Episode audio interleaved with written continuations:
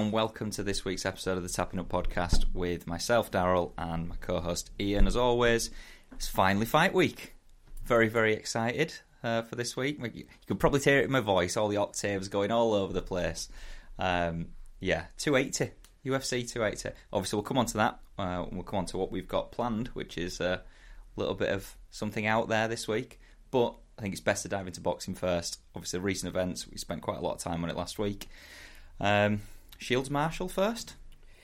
Yep. I mean, it was. We've been talking about it for a little while. It was obviously postponed for about a week, a month. Sorry, wasn't it? Because of Queen Elizabeth's passing, so it got rolled over. What was it, starting with the main fight itself or undercard? Where do you want to start? Either. I mean, you might as well start on the fight just before, because horrendous robbery, as we seem to be experiencing a lot these days in boxing. Mayor Baumgartner, if I'm pronouncing that right. You are, spot on. Absolute robbery, in my opinion. For some reason, it didn't seem in the press as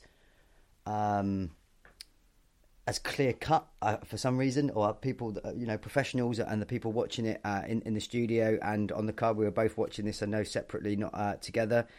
I didn't see any way how Maya didn't absolutely outbox her. I mean, Baumgartner, to me, one of the most one-dimensional professional boxers I've ever seen. She had nothing but a right hand. I was texting you while we were watching the fight that I'm not even close to a boxing coach, and she was making me pull out the very few strands of hair I've got left, because she's fighting with her hands by her waist. Were her reactions and her hand speed excellent? Absolutely. You cannot be a professional boxer and keep your hands that low.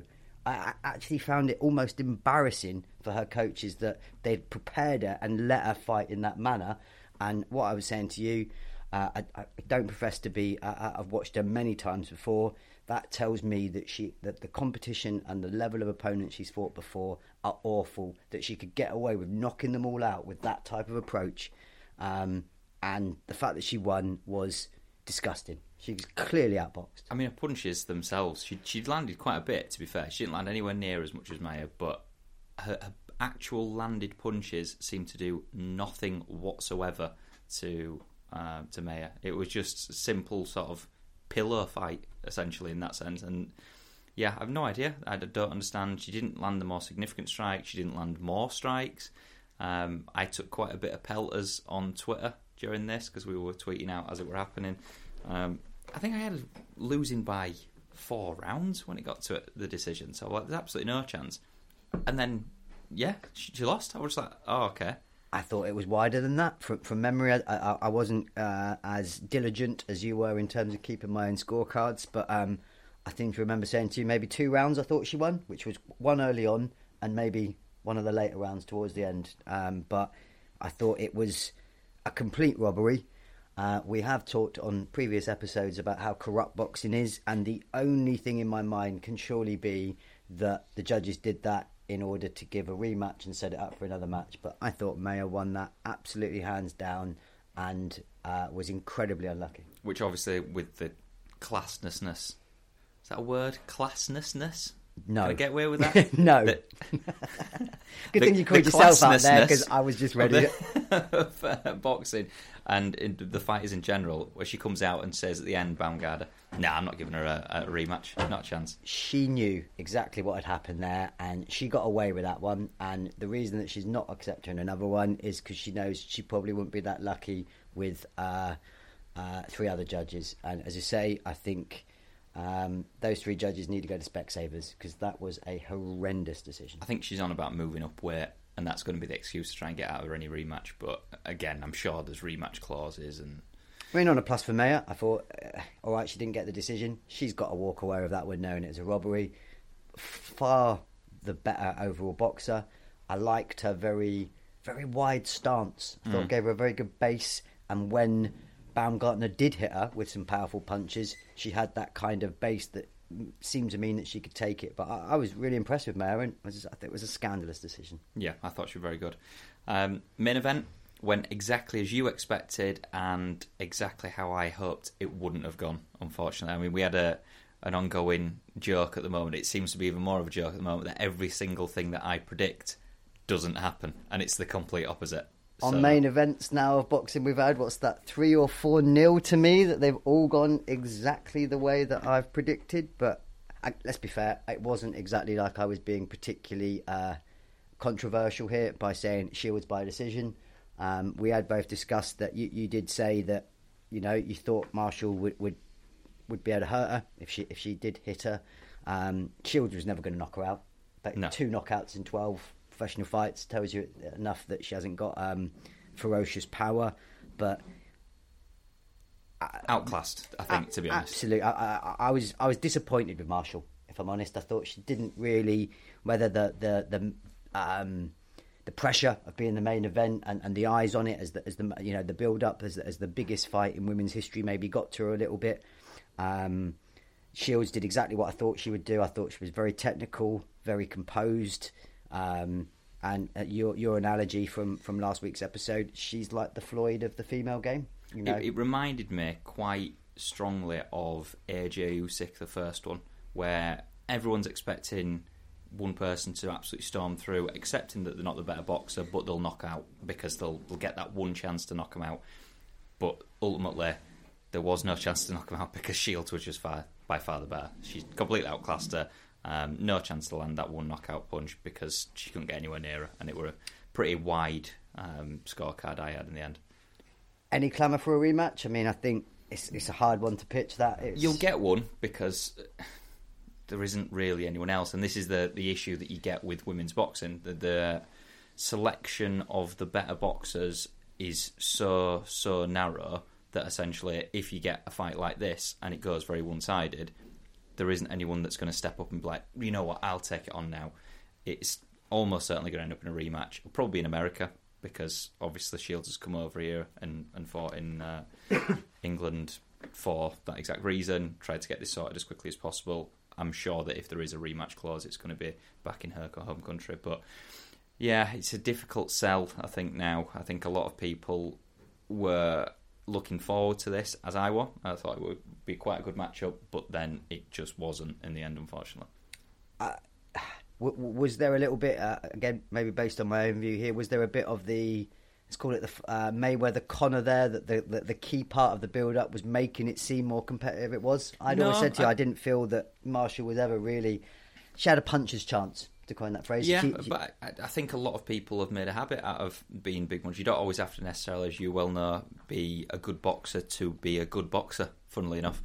A lot of people have got by just solely on knockout power. You look at Wilder, who made a career of, essentially, I can't box for the life of me, I'm going to try and knock you out and flatten you out. And then as soon as you come up against a good boxer, like with Fury, it just all falls to pieces. So I don't necessarily think it's a matter of they oversold it or overhyped it. I just think that Shields is quite far above everything else in that division. Agreed. I mean, can I, if we're on this topic, I said about you at the time, can I go off on a bit of a rant? How long have we got? I was really disappointed, if I was honest, in the production of the card. And what I mean by that is this is the biggest female boxing card ever, undisputed, I think, across most people.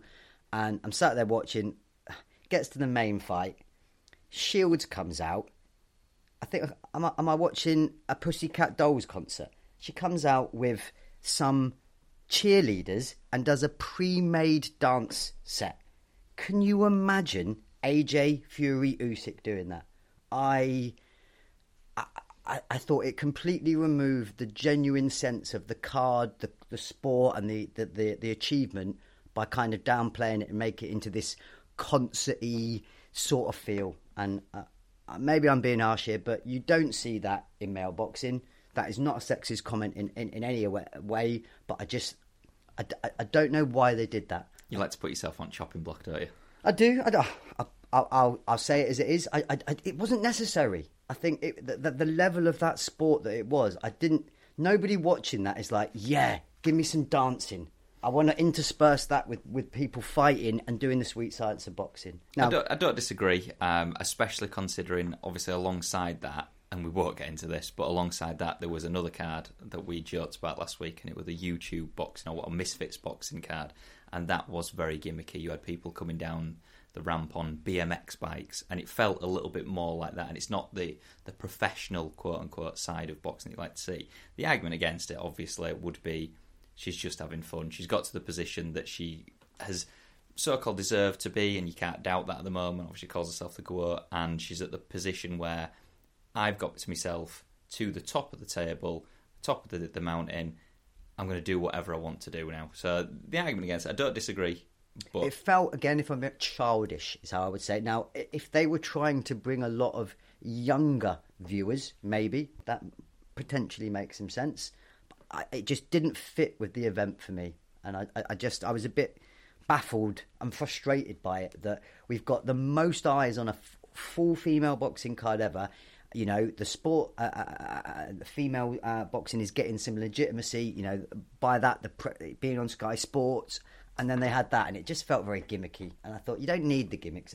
If it was a less important card, you know, it was a one-off fight interspersed with maybe a joke card like the Misfits, it detracted away from the seriousness and the importance of that event, in my opinion. Reminded me very much of someone like Prince Nazim, which is, again, just to go back to that, I don't think it's necessarily that it was women's boxing that this type of thing is secluded to, but whenever you see that, it's a bit like Floyd Mayweather, right? You always get that feeling where if I watch someone do that, I instantly dislike them, not because of, you know, how they set themselves about and how they go about themselves, but if you're taking, as you say, one of the biggest cards in the history of boxing, certainly for women's sport and for women's boxing, and then doing something like that forward, it does seem like you're not taking it seriously. But again, arguing back against myself, she's got to that stage. I think she's allowed to have fun. Yeah, maybe I'm being a bit overly critical, but I just thought that I completely understand in boxing that there are characters and showmen, or you know, people that want to showcase their character. By all means, have something going on in the background. I remember Prince Nassim coming in on a magic carpet, if you remember that one. And, you know, you've had Deontay Wilder's come in before on a throne, hasn't he? Wilder's coming. So yeah. I get that showman aspect of boxing. Her doing the dance moves with the cheerleaders, that was the bit that I didn't get. Having the cheerleaders in the back, I've got no, you know, I might not disagree. I might disagree with it, but I could. That there's the showman aspect of that. Her dancing with them, I was like, what are we doing here? That felt ridiculous to me. I do feel as though we've spent, 5 minutes here talking about dancing, which I think it's definitely time to swiftly move on. And on that, there was another big card, big fight, so to speak, because it was a comeback fight. Obviously, you had Wilder coming back against Hellenius. KO first round, absolutely sent him to the canvas, and there was just absolutely no competition there, which is literally exactly how everyone expected to go. The issue that I've got with this is a lot of people, and it's mainly American bias, and again, it's their big fighter at the moment, is there isn't anyone else bigger in America than Deontay Wilder. So that was a very humbling experience, I think, for them in terms of Tyson Fury outclassing him for 3 fights in a row. So it's all about him coming back, it's all about promoting him, it's all about making him to the big star that he once was and continues to be. But if that had been, and I'm telling you now, if that had been AJ, who has been outclassed by Usyk, goes up against Hellenius, knocks him out in first round, the immediate response you would get, and probably rightfully so, would be, what's he fighting this guy for? What is the point? I mean, we called it. The only thing, I'll be honest, we didn't call was quite how quickly. The first round, I think I might have said to you four rounds, came in pretty quickly. I mean, we know he's got frightening power. We know that he destroys the vast majority of lower-level competition he fights. It just highlights again the golfing class between someone like Hellenius and Fury, that he got absolutely scored for 3 fights, knocks everybody else out that he fights. So it, in some ways, the fact that he knocked him out so quickly has then helped build the even more, interest in, he's great again, he's back, let's put him against AJ. I think, as you say, for me, Wilder was exposed by Fury. Funnily enough, it takes it away from it. So just going back to that point there, it actually takes away, for me, the excitement. I would have loved to have seen him outbox someone, because then I would be like, hang on a minute, He's brought a new dimension to his game. Yeah, I would like to see him going to bigger fights. But him coming out, knocking out some... We always say it, don't we? Bum. Because he's not really done anything in his last few years. The biggest fighter he fought was White, and it was a boring, boring fight years ago. He's basically knocked him out. That's not a big fight. That's not impressive to me. That's just Wilder going back to what he was doing before he got schooled by Fury.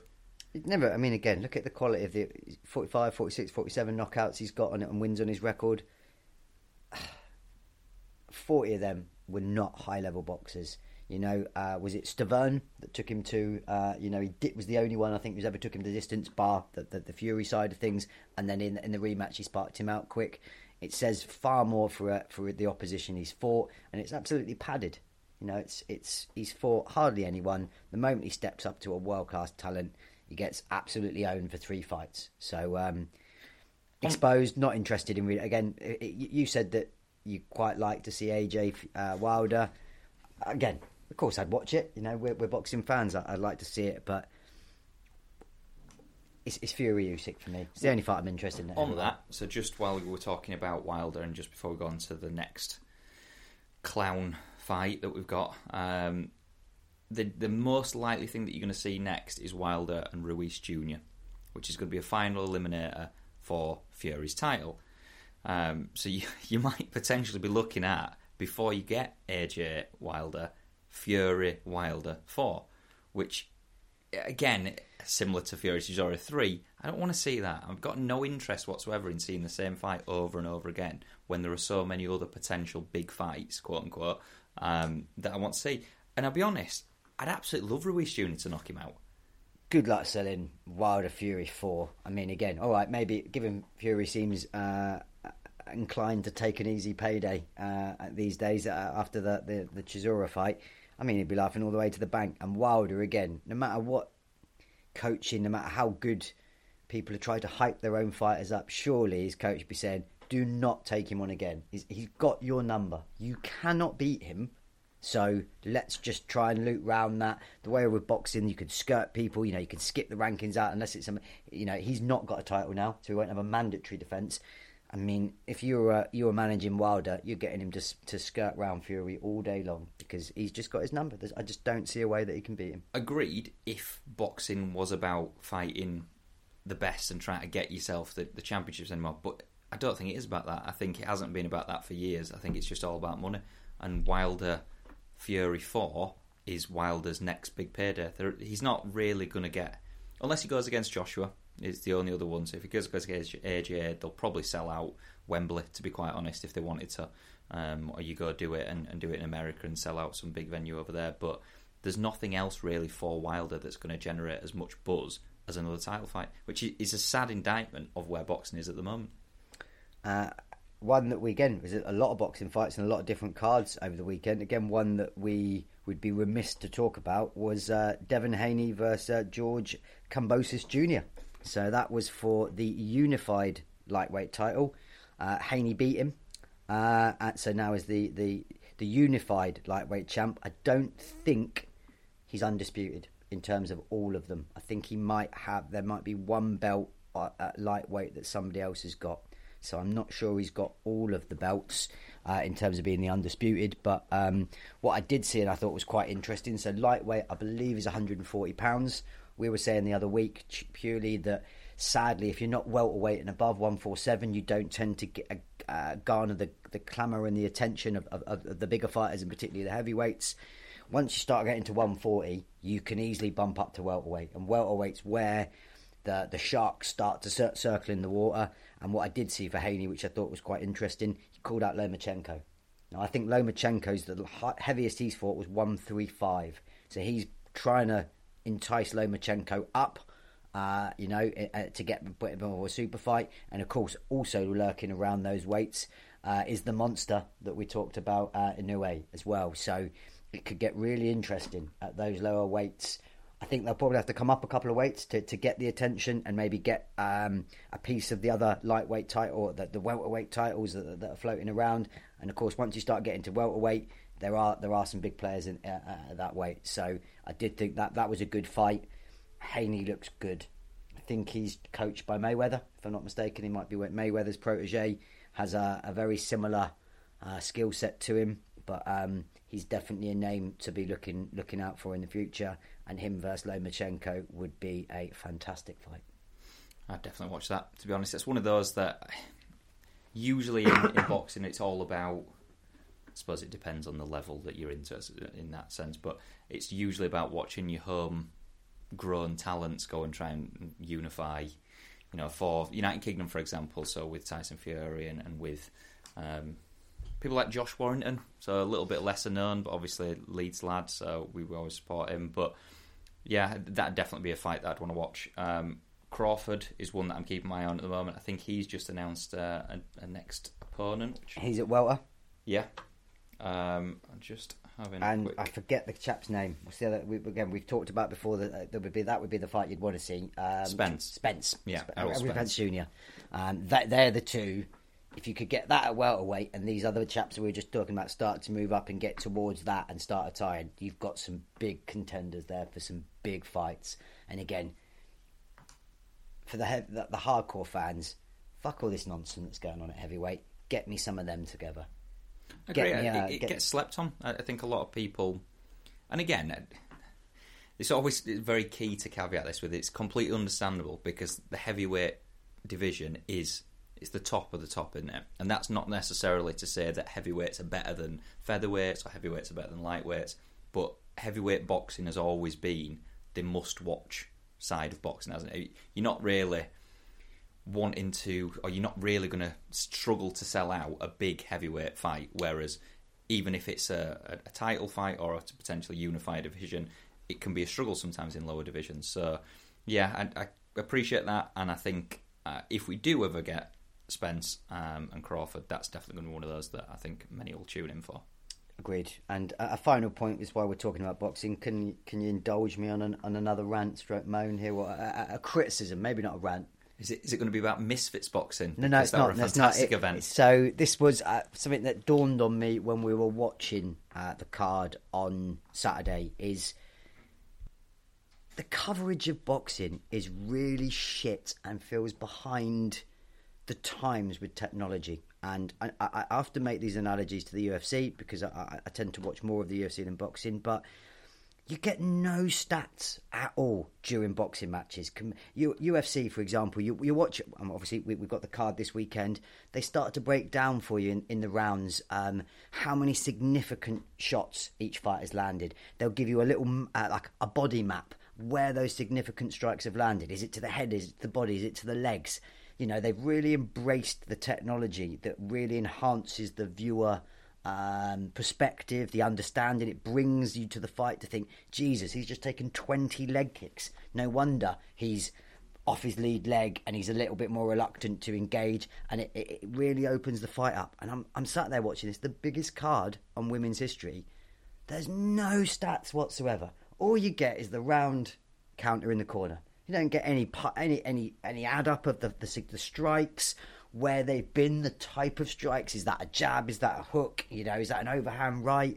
And it just dawned on me, just watching it that way, yeah, boxing is really behind the times in that respect. Which is a good segue. So before we do go on to UFC, because I know that you're very excited. I can see the amount of notes that you've got in front of you. I know you're excited to talk about this. A very key point, and something that I forgot to mention last week as well. Did you see anything about Jabber? Ever heard of this? No. So Jabber is a brand new company. Well, I say brand new. They've been around a bit, but they're coming a little bit more to the forefront. They've developed what they're calling the world's first computer vision AI for combat sports. They're calling it Deep Strike. So if I just... And again, I appreciate this is... It's all a bit difficult on a podcast to show, and I'll post the link on this on our social media page. But just have a look at this.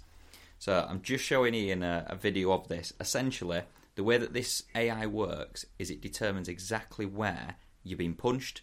It determines what punch has been thrown, whether it's a hook, whether it's a... Oh, this is different fights. Yeah, completely. So basically they're testing it all through history. And again, I'll put a video of this on our social media page.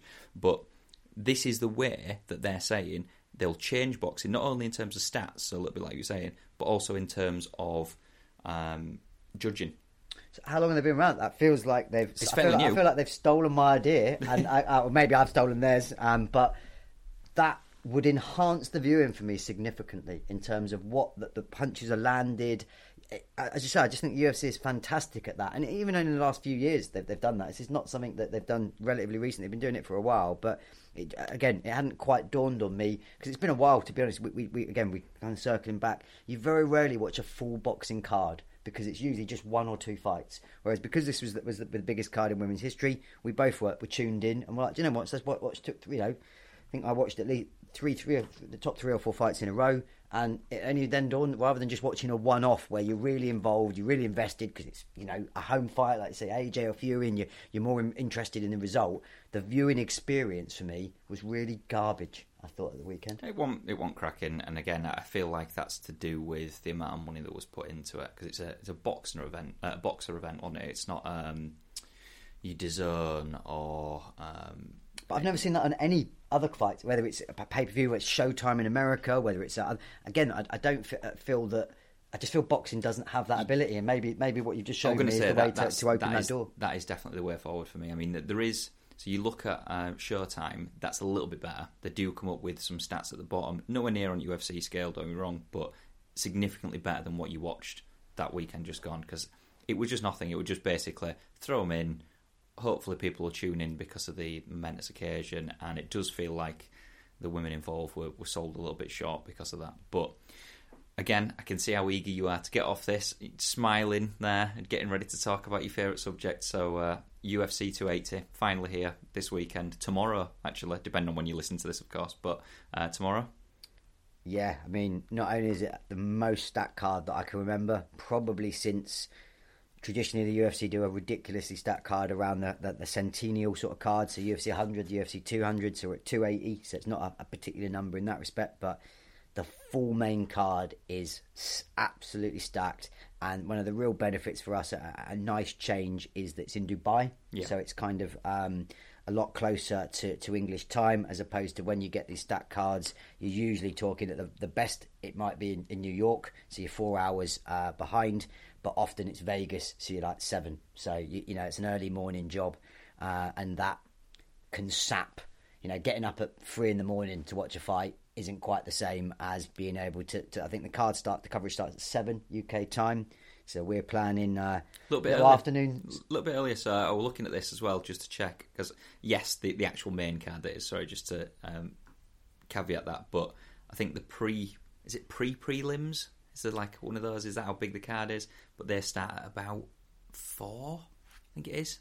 I mean, we might still be down the boozer. I'm not going to lie to you for that. I think, again... It's on the YouTube, I think. So we're planning a few beers in the afternoon and then to come back. And then we are planning, aren't we, on doing a little bit of a different approach and a double tap for you, which will be a breakdown of the UFC, probably starting halfway through that first card and watching the fights and giving some breakdown and while we're watching. So I'm looking at you in this way, Ian, because you're saying it's going to be a breakdown and you're acting as though this is going to be a really intellectual double tap in which we go into the ins and outs of UFC. I am most likely going to be rat-assed, so I don't know what sense you're going to get out of me. I definitely don't think it will be like. I would encourage anyone looking to learn anything not to tune in. It's far likely to be two drunken louts. You fucking hit him, yeah, flag him. But I like to hope that it might be a bit different. And again, if nothing else, we'll try it. We'll see what we think. But I'm excited. I mean, again, I've not that I feel like I need notes on this one because I've been waiting, but I've made a few little bits. We're starting from the top down or working our way up. How do you want to break it? Do you want to talk about the main star of the show, or do you want to talk about the fight? I've been waiting for you to try and bait me on Hezbollah rocking up in a Rolls Royce and the rest. I mean, what an attention-seeking whore this man is. Just, you're not ever going to fight. You might be conning the world. You're not conning me. Fuck off and stop deflecting attention away from genuine professional fighters. So I'm not even going to let you bait me or indulge on this. So in that case then, let's start with the main event. So we got Oliveira versus Makhachev for the lightweight title. I'm quite impressed that I thought you said Islam then, because I thought I was going to take the easy way out. I'm going to say I'm not going to risk saying his second name. Yes. Is this the... When was the last time that two people were fighting for a championship that was vacant? That's a fun question for you. Oh, there was another time when a similar thing happened. If I had to guess going back in my memory banks, I think it might be light heavyweight, because was it maybe not when John Jones was stripped of it for his out-of-cage events, if I had to guess. But you've stumped me again, as you often do on these events. But I don't even know the answer to this, so I'm just putting it forward. Just to explain on that one, so the reason is it's for the title, but Oliveira is not the current champ because he missed weight in the last title fight against Justin Gaethje, and therefore won the title but wasn't eligible to win it. So he's the de facto champion. Everybody knows that. This is, again, one of the things about the UFC, that you don't have to have the badges there. The way he acts is why I like Oliveira. He knows he's got the title. He doesn't have to have the belt around his ring. Everybody judges him. He won that fight very, very clearly. He missed weight by a very small amount. It wasn't egregious miss like Makachev's 7.5 pounds. So he is the de facto champion, certainly in my eyes. He is coming in as the number one on the UFC lightweight rankings because of what we've just said. There is no official champ, so he's number one. Makhachev is number four. Oliveira is actually this is where I've got my little stats written down for you, is also currently number three on the pound-for-pound rankings. So he is coming in, and that is the highest-ranked pound-for-pound fighter on the card. Now, Islam is Khabib's protege, fights in a very steamroller-esque manner that Khabib does. If he can get you and ground and pound you and just wear on you, wear you like a cheap suit and just pound your face in until you quit, he will do. But he has arguably better stand-up than Khabib ever did as well. So that's interesting. You've got Oliveira is the most submissions in UFC history with 16, which is 5 more than the next person on the list. Seeing as you like to ask me questions, can you name me number 2 on the UFC list with 11 submissions? No. Former welterweight and middleweight title contender, never held it, Brazilian jiu-jitsu black belt? No. Damian Maya. I'll put you out of your misery. Obviously, I should have got that. Jesus Christ. Again, maybe if you're a more hardcore fan, wasn't ever one of them. He could put on a snooze fest of a fight, Damian Maya, but incredible jiu-jitsu. But yeah, so that shows you the calibre of Oliveira's jiu-jitsu. And we've said before in a previous episode, Mackenzie Dern, who's one of the best women's grapplers in the world, has said that, in her opinion, Oliveira has the best suited jiu-jitsu for MMA in the game. That not necessarily the best, but in terms of effectiveness for what he does, he is a clear black belt and absolutely immaculate. So this is a really good stand-up as well. This is a blockbuster of a fight, I'm telling you. Chances of this going all the way, going the distance? Do you know what? You can. This is one of those, I wouldn't say a coin toss, but you can easily make arguments for the method of victory on either side. Oliveira's got great kickboxing. Can he knock him out? Yes. Same as Makhachev. Oliveira, 16 subs in UFC history, the most. Could he sub him? Easily. Could Islam tap him out or wrestle and grind him down? Absolutely. Could they nullify each other and you actually get a really boring fight despite it sounding amazing? Absolutely. So this could go a huge number of different ways. 11-4 to go the distance. I like a bet, but I wouldn't even want to throw out there on this one where I'd be going. This could go, as you say, any number of ways in any number. Probably is the most hard to call fight on the card. Makhachev, favourite, as you well know, so he's odds on at the moment. 8-13, Oliveira 11-8, 13-8 to win by KO, TKO, DQ or submission. Makhachev just above evens to win by that. If you want to go decision or TD, you've got 12-1 Oliveira to win by decision, so they're not backing that at all. And Makhachev 4-1, 80-1 for a draw. If you fancy that, I don't think that's going to happen to you. I don't. And I tell you, interestingly, what would happen in the draw then? The title would remain vacant. Yeah, because no one's champion. So normally in a draw, obviously the current title holder retains the belt. So yeah, that would be you'd be a brave man to bet on the draw in this one. But again, Could easily happen. But as you said, I'm not even going to make a prediction on this one because it's that close in all the different ways. Yeah, bollocks. That's the whole point of this. We've got to put forward predictions because otherwise how can I be wrong every week? Very true. So, okay, let me play it another way. Who are you going? Because I'll go the opposite. Oliveira. Okay, well, I feel like I've got to then choose Islam. But, again, I'm very rarely set on the fence. You know this. I'm far too vocal with my nonsense opinions, to be perfectly honest. But this would be one I'd be really reluctant to call. But Makhachev it is. I think we've got to put a bet on, just because we're watching it together and we're recording it on the double tap anyway. So, yeah, I'll go Oliveira by knockout, and we'll see if we can get that sorted. Next. Co-main event is Aljamain Sterling versus TJ Dillashaw for the bantamweight title. Sterling is the current champ, so top of the rankings. Dillashaw, and also, I should say, number... 7 on the pound-for-pound list, so he's the second highest fighter on the pound-for-pound list, and then we've got Dillashaw coming in at number 2 in the bantamweight title. So out of the fights as well, this is the closest according to the UFC rankings. Bookies would disagree, so they've got Sterling as nearly a 2-1 odds-on favourite. Dillashaw coming in nearly 2-1, obviously on a simple bet. This one seems more like we're expecting a decision, I think, for Sterling. Sterling, by default and until his more recent fights, is a wrestler by trade, tend to be a bit boring and would win a lot of fights by decision.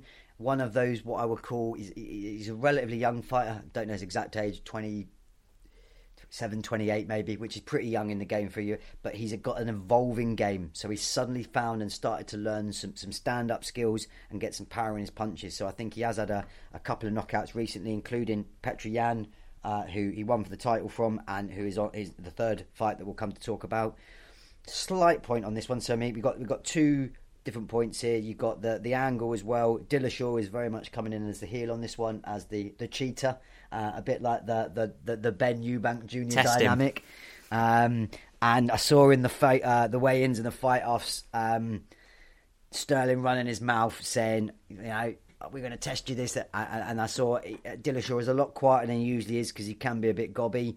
But when he did come back, he said, not only are you going to lose, you're going to lose to a fucking cheater. So he's playing that up. We've talked about Dillashaw before, that he popped for EPO, which is super high level by any stretch on the cheating scale. A slight distraction I saw to this one. That again, it's as always in this fucking world these days, it's not related to the topic, but it is. Did you see this? So Sterling had taken a lot of flack and seemed to become a bit of an enemy, shall we say, in the fans' eyes himself, because out in Dubai this week he'd had some photos taken with Andrew Tate. Have you seen this? I have, and if you remember, I was the one who, I don't want to say introduced you to Andrew Tate because that makes it seem like I'm a massive follower of his. I remember speaking to you about the internet sensation that arrived, as we always seem to have these conversations about this. I'd just stay away from it personally. I get that it's very topical and people want to talk about this sort of stuff. I always feel like opinions on this just get yourself into hot water. A little bit like this. He's got a photo with him. Like Sterling did. Yeah, a photo has resulted in all this. A couple of points on that. You're right, you did introduce me to him because, as we've described before, I'm an old bastard. I don't look at social media like Hezbollah and these internet sensations, as you refer to. So I had no idea who Andrew Tate was. The guy's a fucking tool with ridiculous opinions that he seems to talk about. The more point I want to talk about, nothing related to Andrew Tate, MMA journalists. So again, during the fight week, the build-up, when you get the question time, not a single question, it seemed to me, about Sterling, about this is your biggest test yet, how you're going to deal with it. They're just asking about Andrew Tate, and it just filters into this clickbaity, sell the news and what's popular story. Do your fucking job. Your MMA journalist there to talk about and interview a fighter about the biggest test and fight of his career, not about who he's taken a fucking photo with. So I got nothing to say on the Andrew Tate issue. My was drawn on this one was MMA journalists jumping on the bandwagon of this situation and blowing it up into something. Do your fucking job. I'm not interested about who he's had a photo with. I want to hear how he's going to tackle this challenge. What's he got to say about his, you know, his previous indiscretions of the EPO? Not who he's had photos with. And that was the point I was going to make of MMA journalists. If you're listening, be better. Do your job. Listen, people don't care about that stuff. Interview the fighters about the fight. I don't think many UFC journalists are going to be tuning into this, to be honest. But it is a good segue, because obviously Sterling's most recent fights have involved Petr Yan, who is just below this on the card. Sean O'Malley. So Yan is actually the number one contender in the bantamweight division. So he's the only fighter that separates Sterling and Dillashaw in the rankings. 13 on the pound-for-pound rankings, the final pound-for-pound entrant on the card. Fighting O'Malley, who you taught me this fact actually yesterday and schooled me, in fact, if we're being perfectly honest. I thought O'Malley was a lot higher on the I had to guess O'Malley might be 7, 8, 5 on the rankings. Number 11. Quite surprising, yeah. I mean... I think we were talking about it yesterday, and you said that you didn't expect him to be. I think you said 4 or 5, and then we were reading down the list, and I think you were looking at me like, are you taking piss here? So a bit of a strange one, because again, I'm assuming that everyone else in the top 10 has been lined up for other fights. I think so. I mean, so O'Malley just on that is a bit of a prospect. Again, young guy, made a lot of money via. Again, I didn't even really know about it until Twitch. So this is this live... You don't know about Twitch? It was O'Malley that kind of turned me on to what Twitch was, but live streaming, playing games. Fucking hell, you're old, aren't you? Well, you're fucking a 12-year-old boy that does that. My nephew probably does that shit. But O'Malley is a bit of a... He's made a lot of money, I think, from doing that. O'Malley is definitely a prospect that the UFC are looking to build, in that he's got a little bit of Connor about him. Flashy striker. Got a relatively, gobby outlook, tries to give a bit of smack talk. Only lost once in 16 fights, and he lost to Marlon Vera, who is a solid fighter. Again, couldn't tell you where Marlon Vera was in those rankings, but he'd be 5, 6, 7 probably. So better than on paper than O'Malley. So this is a big test, throwing him into the number one contender. This feels like it's setting him up for the glory if he can beat him. And of course, being as Yan's the number one contender, you've got to feel that whoever wins this is probably the next challenger for Sterling Dillashaw for the title. It's quite clever though, isn't it, really, when you think about it, because if you're building up a fighter who's up and coming, throwing him to the number one ranked in the division, obviously other than the champion, if he does lose, it's not really a career-ending thing. It's just essentially he's lost against someone who is far more experienced, who has been doing this more, who is a better individual all round. So even if he does lose, there's miles more chances for him to come back and bounce back, I suppose. Very true, and that's exactly what happened with Vera. It wasn't a career-ender, didn't push him down the rankings a great deal. It was, okay, he fought a decent season pro, and... my own view is I feel it's a little bit early for O'Malley yet. I mean, Yan is very well-rounded. It doesn't have very solid boxing. Doesn't have a lot of, as a lot of Russians are, very good at probably a sambo background, so good wrestler, good grappling skills.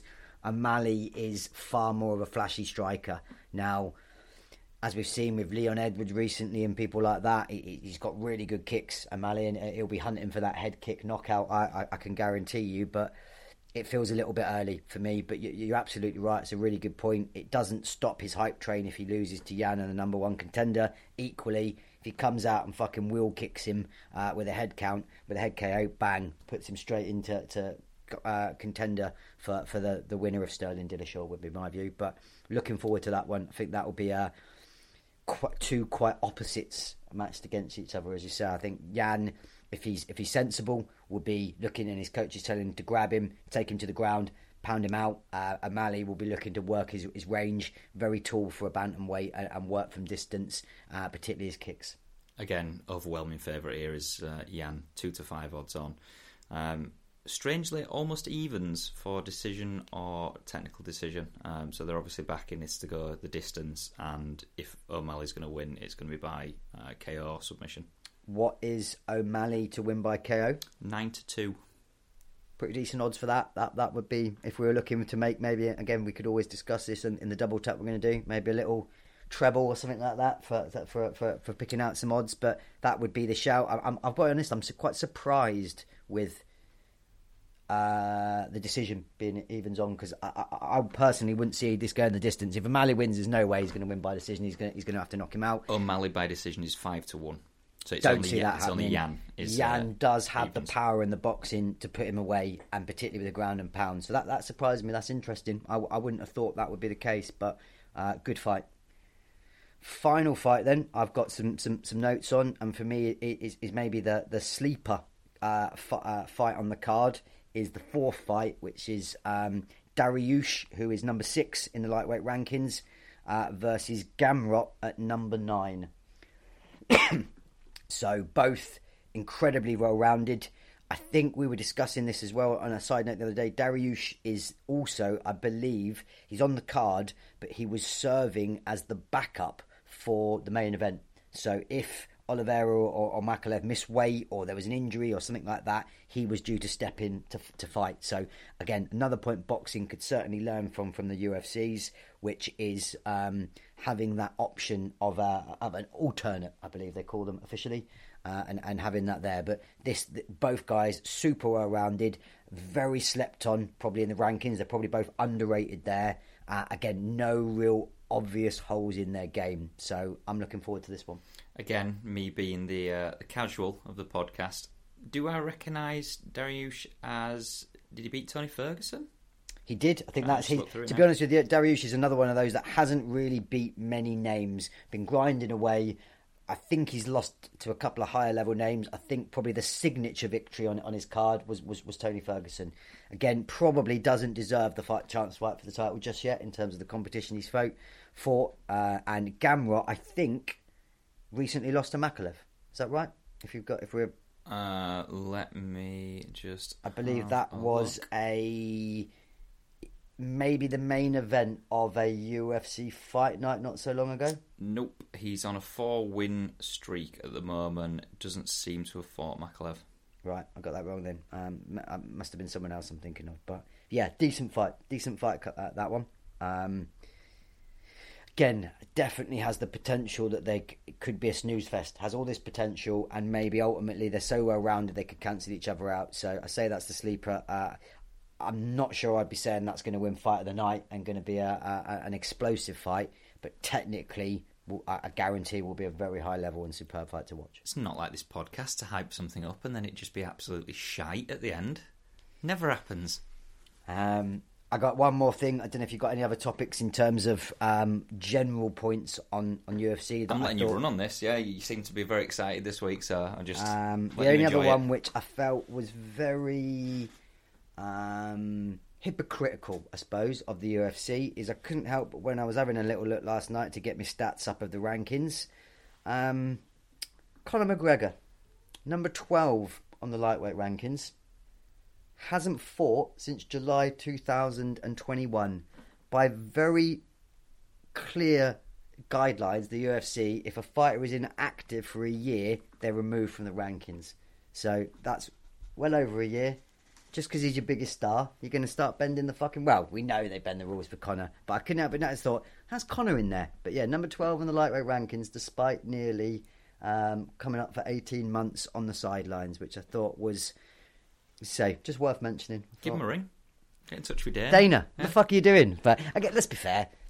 Connor gets what Connor wants, doesn't he? Again, they're not. Are you going to remove your prize asset from the rankings? Absolutely not. The only reason I mention that is because I know the same level of inactivity for John Jones got him removed from the rankings. John Jones for me is the GOAT of all time. So I just that's the GOAT of all time, the greatest of all time of all time. That's how good he is. But I you know me, I'm a stickler for consistency. We talk about it on related topics to football in particular, and the inconsistencies. Be better, you know. If you're that good or you're that big, which let's be fair, John Jones is not exactly some unknown guy that's just tearing through unknown. Opposition. He has the best record in terms of opposition anyone's ever fought, if you ask me, in MMA full stop. He went through a murderer's row, and every title defence he did, which I believe was 11, was against the most elite of the elite. So I just thought Connor's just a different... He's also the only fighter that I daren't slander on this podcast because I feel like you just might walk out and never come back. There's a few, like maybe Anderson Silva. I mean, again, what's ever happened to that, by the way? Anderson Silva. Now I only said that. Anderson Silva, Jake Paul. Is that just... It got organised. I couldn't tell you the date, unfortunately, off the top of my head, but he... I won't have a bad thing said against the Spider, so we'll have to see how that fight transpires. But yeah, I mean, again, I've got my own opinions. The GOAT. It's next week. There we go. Nice. So that's something to watch. But the GOAT is always a subjective discussion, and there's loads of other people you could put in that in that conversation. But for me, to be very clear, when you look at time and duration, age, he was the youngest UFC champion ever at 23, and the people that he fought consecutively and who he beat, there is no doubt for me that John Jones is the GOAT. I'm a little bit worried now, actually, because it could be that in 2 weeks' time, obviously not next week, but the week after obviously this fight has taken place between Jake Paul and Anderson Silva, we might be in a position where you are the most miserable bastard in any of these. And that's saying something. It ain't going to happen. Anderson is going to tune him up and do what everyone's been waiting to do to him when he fights a proper boxer. And Anderson's not even a proper boxer. But how crushed I'd be that prick Jake Paul might beat him, and one of my idols as well. That, I think that's a topic. If that happens, we need to swerve it. But I'm telling you now, I do not see any way Jake Paul doesn't get what's coming to him. Do you know how much that fight is in US? How much they're selling it for? $49.99. $60. What? For that fight. You can get it over here, weirdly. So you can watch it in the UK through Fight TV. And obviously we're going way ahead of ourselves because I'm sure we'll have a lot of build-up and I'm sure you're very excited for that. 4 a.m. Ream walks. It's going to be $17.75 over here. As much as I love Anderson, I'm not getting up for that. I'll watch it the next morning. Wake up early hours of the morning just to watch your hero get destroyed by the problem child. He's not. It's just, I think this is the hard dose of reality that everybody... I think he's bitten off more than he can chew here. But if it's next week, well, that gives us next week that we'll talk about that. It's one of those things as well that I've decided that the way sporting works these days, the sporting world works, everything that you don't want to happen always happens. So the comeuppance that someone like Jake Paul should get at the hands of Anderson Silva, I can guarantee you he's going to get absolutely sparked out, and Jake Paul's going to hold his arms above and all this. Yeah, it's going to be something interesting show in a couple of weeks. Welcome to the real world, Jake Paul. I think come a week on Saturday. But, we'll see. Quite a bit on football. I'll be honest, I have not enjoyed talking about football for a number of weeks now. I'll let you take the lead on this just to start off with, because I refuse to go into my own football club and my own football team, which is a shambles at the moment. Good week for my team then, so I can't not see a little bit of a smile on my face. Liverpool City, we haven't had to talk about on Sunday, and Liverpool was superb. Absolutely superb. I mean, the back five, specifically Alisson was fantastic in goal, as, again, best keeper in the world, bar Alan McGregor. Alan Hutton, you fucking clown. If you didn't hear my rant last week, just made even more ridiculous by his two performances this week. Superb at the back last week and did exactly what we needed. Van Dijk and Gomez were absolute quality. Got a shout out to Milner, given he's not a right back and has usually been deployed at left back, was superb for his age and the performance that he put in. Did we ride our luck at points? Absolutely. Did we get a bit lucky that Haaland had a bit of an off day? Missed that header, he definitely should have scored, but that felt like Liverpool back to the party. This is what we can do. Let's kick on. There's the peg in the ground, and let's use that as a springboard for the rest of the season. So we then fast forward to what should be, by comparison, an easiest match at home with West Ham on Wednesday, which again I watched. Man, were we lucky! I don't remember watching a game where the better team didn't get anything. So West Ham started to come back into it at the end of the first half. Liverpool rode their luck. We're all out. Nunes looked fantastic, scored an absolutely stunning header, if you haven't seen it. The moment that ball was over the first defender, you think he's on that, and he heads it down and into the top corner in the side netting. Absolutely superb header. West Ham started to come back into it. Gomez, what on earth are you doing to give away the penalty? I'm looking at that all day, that's a penalty, and it's going to be VAR'd back. It was.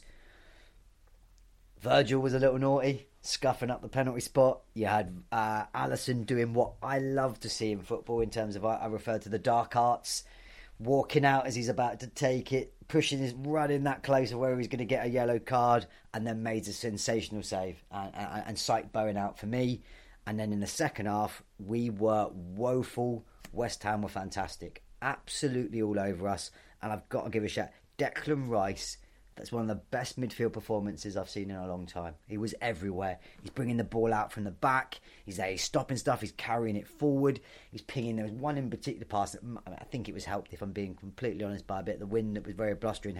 Pinged like a 70-yard ball on a sixpence. But I think he won man of the match and was incredibly unlucky to be on the losing side. But riding our luck would be putting it nicely. But winning games we don't play well is a sign of a good team. So 6 points out of six, starting to feel like rising up the table. So I'll take that. I don't think it changes anything, to be honest. I think City is still going to end up running away with the title. I think Liverpool, you'll probably get top four, but I don't think you'll do much else this season. Arsenal are becoming a bit of a problem, to be honest.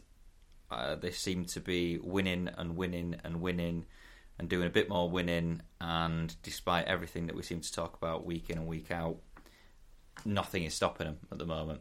They can play teams that outplay them. That's what happened in the second half against Leeds on Sunday. Still don't manage to lose. Still don't manage to lose points. They, as much as we've said, and as much as I continue to say, I still don't think that they're going to win the league, and I still don't think that they're going to really challenge City, and I think they'll fall away. They seem to be continuously proving me wrong, and it's a little bit annoying now, to be honest. I agree with you, and I can see the point. I think they're like a Jake Paul. They're flattering to deceive. I think they got very fortunate, like we said, against Liverpool, and we're going to go back over that, and I think they would themselves admit they were lucky there. They were helped by Tottenham, who looked garbage, by the way, against Man U this week, and maybe the wheels are falling off there, helped by the red card there. Have they played anyone decent, top 4 or 5 contenders apart from them two? No. Now, all right, they've got 2 wins over those 2, which is a good sign.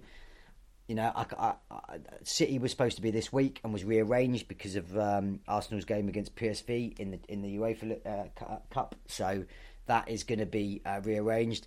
I still think they're going to tail off, and as I say, City walk away with it. But yeah, I wouldn't call them a worry, but they still sit at the top. Each week that goes by, Arsenal fans are going to get happier and happier, and of course the gap just keeps extending, which is a valid point, but there's no way they're winning a league. No, I don't think so. I think it always gets to be in the case of teams like Arsenal at the moment are definitely riding the luck to a certain extent. That's not to say that they're not playing well. I think that they've done very, very well. I watched them against PSV yesterday. I'm trying to think when they played. Must have been yesterday, mustn't it? Because it was Europa League. Or it did. Anyway, so yeah, they looked comfortable. They were never threatened at all. And obviously, there's been a lot of talk about Cody Gakpo. He didn't really get involved in the game because Arsenal just managed him out of it. They looked quite good. And I suppose they're going to keep going until eventually that luck runs out, or they prove me wrong and just keep winning. Newcastle still looking strong. They got another win midweek, and then obviously played Man U at the weekend and got a draw out of that, and I think Man U were quite lucky in that. They do look quite good, I'll be honest, Newcastle, and I'd be interested to see where they end up this season. They're definitely one to keep an eye on. Spurs, I don't necessarily think the wheels have fallen off. I think that they didn't look good at all against Man U, and Man U were definitely the deserved winners of that. But it just happens, I suppose, in this league. There's always these off games that people have. I saw people calling for Conte out, which is hilarious and upsetting in both ways. How very Spursy of fans just to have the ridiculous. Best manager for years, the best start they've ever had in a Premier League season, couple of bad results, and they're calling Oliver getting ahead of himself. Well, they Arsenal fans. Yeah, I mean, in all fairness, I think it wasn't, and this is the issue with Twitter in it and social media, but there all seems to be a lot of, it's a small minority, but they seem to continuously start shouting louder than the others, and they always seem to be the loud minority. But yeah, I think they'll be fine, and I think Spurs still finish top 4 as things go. The one that's slightly depressing is the Scum for me, in that they look quite good, I'll be honest. They seem to be doing relatively well. I mean, again, they haven't exactly right. Ten Hag won the manager of the month a couple of months ago, and they seem to have done all right. They are Liverpool. If they win their game in hand, can only go equal on points with Man U. So I think that says probably more about Liverpool's season necessarily than how Man U have excelled, but ticking along quietly and efficiently in some ways. And you look at exactly all the stuff that got said about them at the start of the season. Yes, they got humbled a little bit by Brentford, but it's an outlier, isn't it? And realistically, they seem to be doing absolutely fine for the most part. Ironically, I think that the fact that they got humbled by Brentford would add to the goal difference, which would allow you to go above them if you won that game in hand. So, well, we've got by facto of the Bournemouth result, we've got our blinding goal difference anyway, which is again flat as to deceive, but we will have a considerably better goal difference than them. The more I think about it, I don't think you've got a game in hand at all, because they didn't play against us.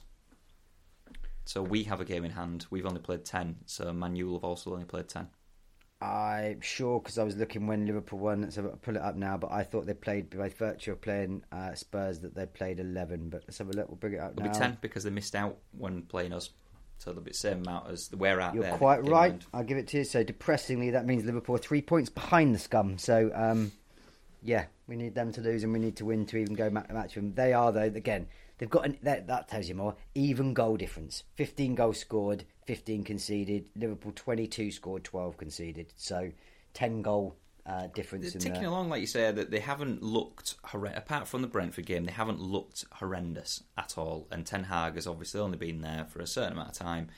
I think that they'll be absolutely fine this season. I don't think they'll get top four. I think they'll be probably looking at Europa League, but unfortunately, I think they'll be absolutely fine.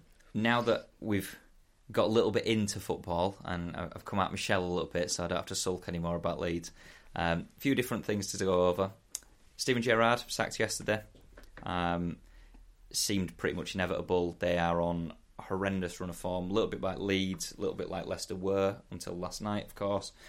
Southampton seemed to be in trouble as well. Wolves seemed to be in trouble. Two different subjects here. One, who replaces Gerrard? And two, we spoke about who would potentially go down. Has your view changed at this point in the season, 11 games in? So I feel sorry for Stevie G. Obviously always a favourite of mine is Liverpool, and being groomed to be Klopp's successor. Not anymore. I think that's pretty much dead in the water. So that you know, he's been exposed. They had a good game allegedly. I didn't see it against outplayed Chelsea at the weekend. We were unlucky on that. What I did see was, it was yesterday, wasn't it, Villa Fulham? Because I did watch the Leeds match, but that was the earlier kickoff. I watched the first half. Fulham absolutely battered them. Villa looked woeful, so it doesn't surprise me, and it felt like it coming. And if you take a spanking off Fulham, then on that run of form, your fate's probably sealed. So it doesn't surprise me. As to who replaces him, I'm not sure on the direction that Villa might go now. Dyche might be an early standout. Do you want a rundown of the early favourites? Go on then. So we've got Pochettino, who has allegedly ruled himself out. So he's one of the people that they want. It doesn't sound like that's going to be the case. Unai Emery is apparently one that they're talking to. I can't see that personally. Michael Beale has popped back up again. So current QPR manager has recently rejected Wolves, who made an approach for him. Thomas Tuchel already ruled himself out. He's definitely not going to drop down to someone like Villa. He's going to be waiting for another big club. Sean Dyche is definitely there. And the other one, an interesting one, I can't see this happening, but it would be quite an interesting one, Thomas Frank at Brentford. I mean, surely Frank seems to, again, have had a good run there, built the team in his image, got a lot of Danes over there as well.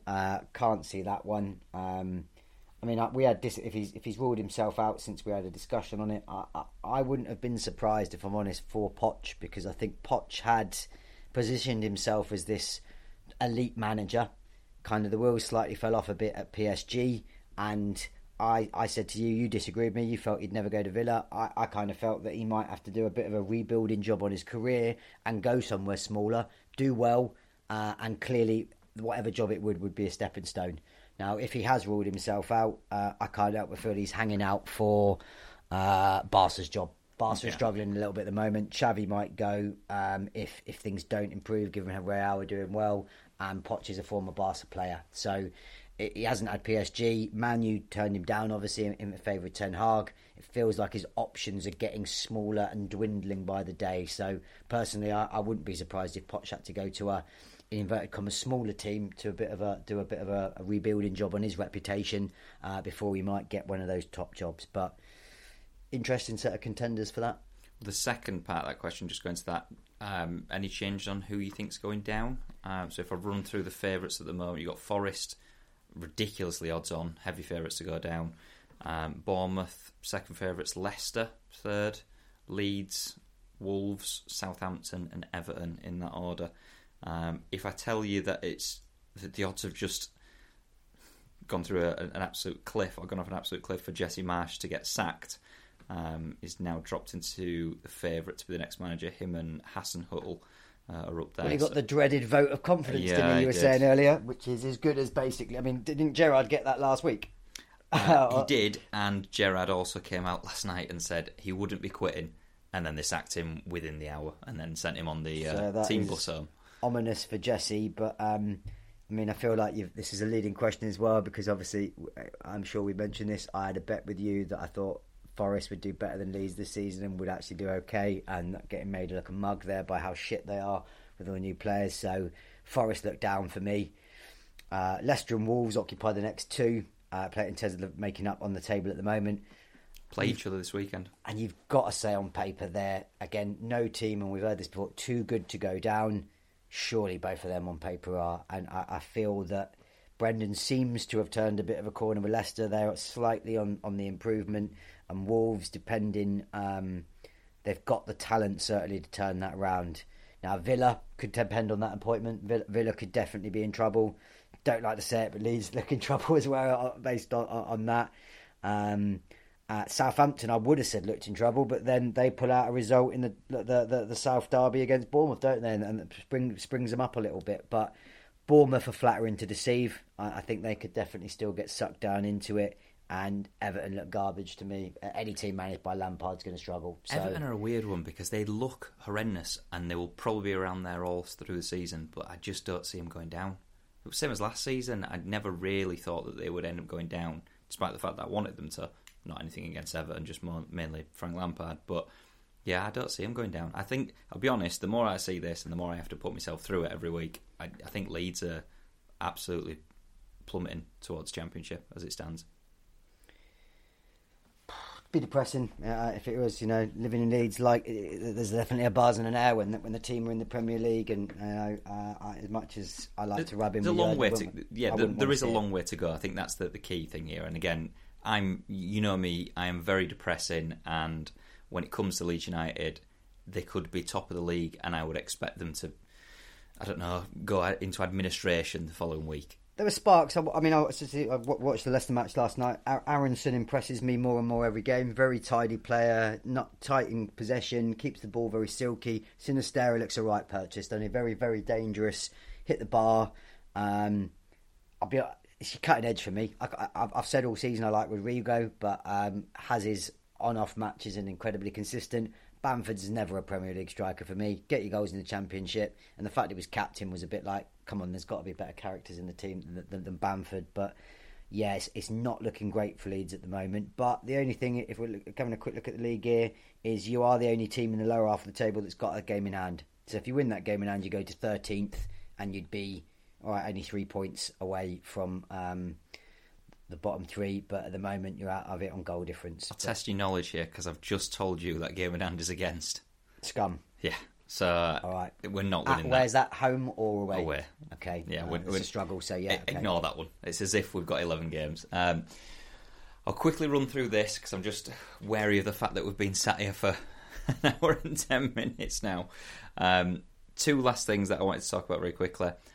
This weekend, we're going to see the imminent arrival of VAR to Scottish football. This is completely under the radar to me, as Scottish football tends to do. But it's going to be used in all the top games, starting with Hibs versus St Johnstone on the 21st of October. Any quick opinions on VAR?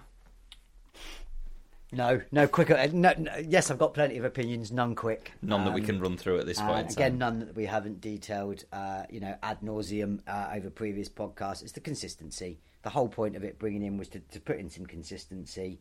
I'm going to end up. I've been only slightly ranty so far today. Less ranty than usual, so let's not bring me on to a rant. So, quick answer, no. Okay. Just on that very quickly, Newcastle have a net VAR score, so this is good decisions to bad decisions, of +5 this season. Liverpool second with +2. Can you have a guess off the top of your head very quickly who's the bottom? Leeds. It's not Leeds, so we're second to bottom with Tottenham and Bournemouth. Bottom is weirdly Manchester City. Okay, so that's an odd one for you.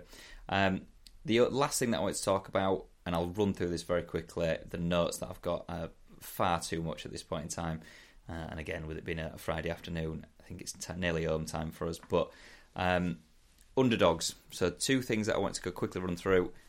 Union Berlin in the Bundesliga and Burgos in the La Liga 2, I think it's called. Seen anything to do with these this season? Obviously, Union Berlin are top of the Bundesliga. I do know that. Yep. I read a really good and fascinating article on Sky Sports about them and how passionate the fans are, how, they've got a couple of very iconic players that have been there for a period of time. We've got Christian Trimmel, I believe, is the club captain.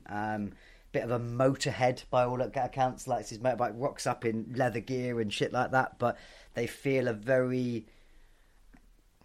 coining of united team, given the name is Union, but they are, there's no real stars. I know they've got a guy, I think he was born in Dutch, but might be something like Surinese, a chap called Becker, who is incredibly quick and is a bit of a live wire up front and scoring goals.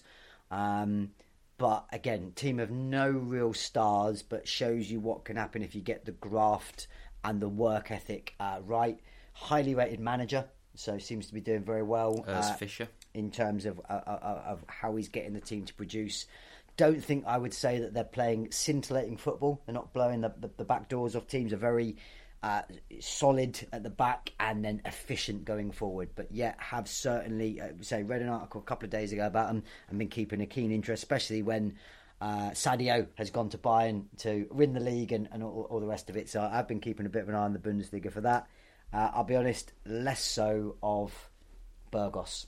So I won't bore you with Union Berlin because it sounds like you read similar articles that I read, and I think they're on TV this weekend, weirdly. I think for whatever reason. Dortmund last weekend, I think. They did, yeah. 2-0, I think it was. But they're on TV against Bochum on Sunday, so I won't be watching that because it's the same time as Leeds. But Burgos, the reason that I picked up on this is, weirdly, so they sit top of La Liga 2. They're a very small... team, they're not very well known, managed to reach La Liga 2 after 20 years of competing in non-professional leagues. They went through insolvency, they went through administration, got to La Liga 2 last year. Really odd, they all started cheering in the 36th minute of a football match last week, or this week. No, it'll be in last week, yeah. Sporting director there, you might have heard of him, Michu. Yeah, former great player for Swansea one season striker. Wonder. Yeah, fantastic. I think Haaland once said that he was one of his heroes, which is always funny. So they all started cheering in the 36th minute of a football match last weekend. Reason for that is essentially their goalkeeper surpassed a record of 755 minutes without conceding a goal at the start of the season, which is ridiculous. So they sit 2 points off top after 11 games. They've scored 8 goals. They've got 6 goalless draws, and they haven't won a game. It's all about survival. They're not really interested in anything else. But a lot of people are keeping an eye on them because they seem to be sticking at the top, getting closer and closer and closer to promotion. Obviously, we're very early on. Wednesday just gone, they beat Andorra, who is owned by Gerard Piqué, weirdly. Okay. 16.8% possession. They are one of the... smash and grab. They're basically one of the most boring but solid teams in Europe at the moment. Unfortunately, they conceded just gone in a game against Mirandes in the 94th minute. So they didn't lose, but they did concede, and therefore they can't surpass the record, I think, set by Athletic Madrid, which I think were 13 games without conceding. But yeah, just wanted to give a bit of a shout out to a little minnow, because I like it, and that brings us. We're going to have to wrap this up now. I think I was listening to what you said there. I was just a bit distracted on my phone. I'd said to you, I'll share with the listeners that despite our big day of beers and the UFC tomorrow, I'm going Muay Thai training for the first time with one of my mates tomorrow, and it's just dropped on me that I've got to be there at 7:30 in the morning. So 7:30 in the morning, early on one of my days lay in to get my face smashed in. And how much does that cost? 20 quid for some personal training, and then. Getting my mate going to light me up, because I definitely do the same if the opposite was the case. So we definitely need to wrap this up, because I need to go home to bed if I've got to be up early, and we've got a big day tomorrow. Yeah, battered in Muay Thai and then battered in drinking as well. But yeah, as always, thanks very much for listening, and we'll speak to you next week.